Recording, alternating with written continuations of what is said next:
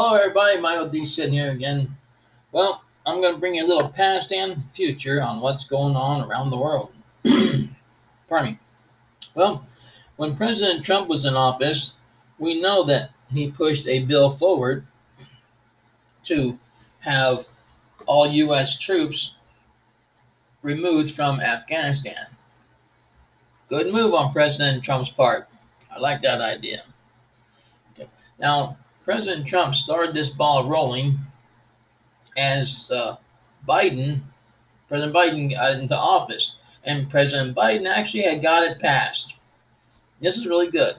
Okay, um, this war has cost the United States approximately trillions of dollars.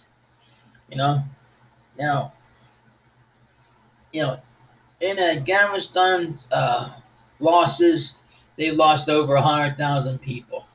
Okay. And U.S. lives were lost. That's over 2,000 people itself, right there. You know, that's sad to say that happens in war.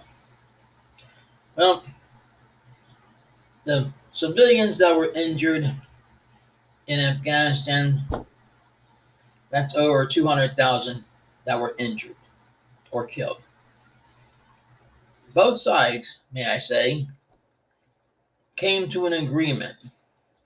Everyone has to be removed from Afghanistan, all servicemen and women, by September 11th.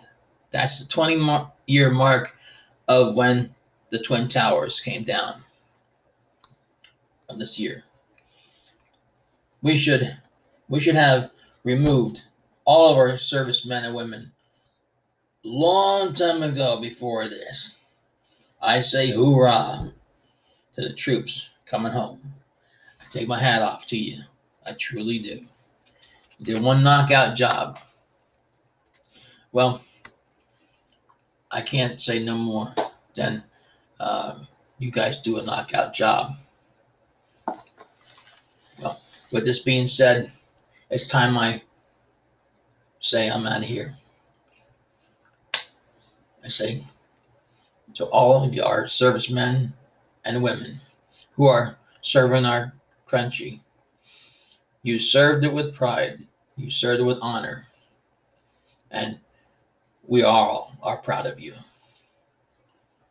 Thank you for a job well done. And don't forget, all of you, mask it up, be safe.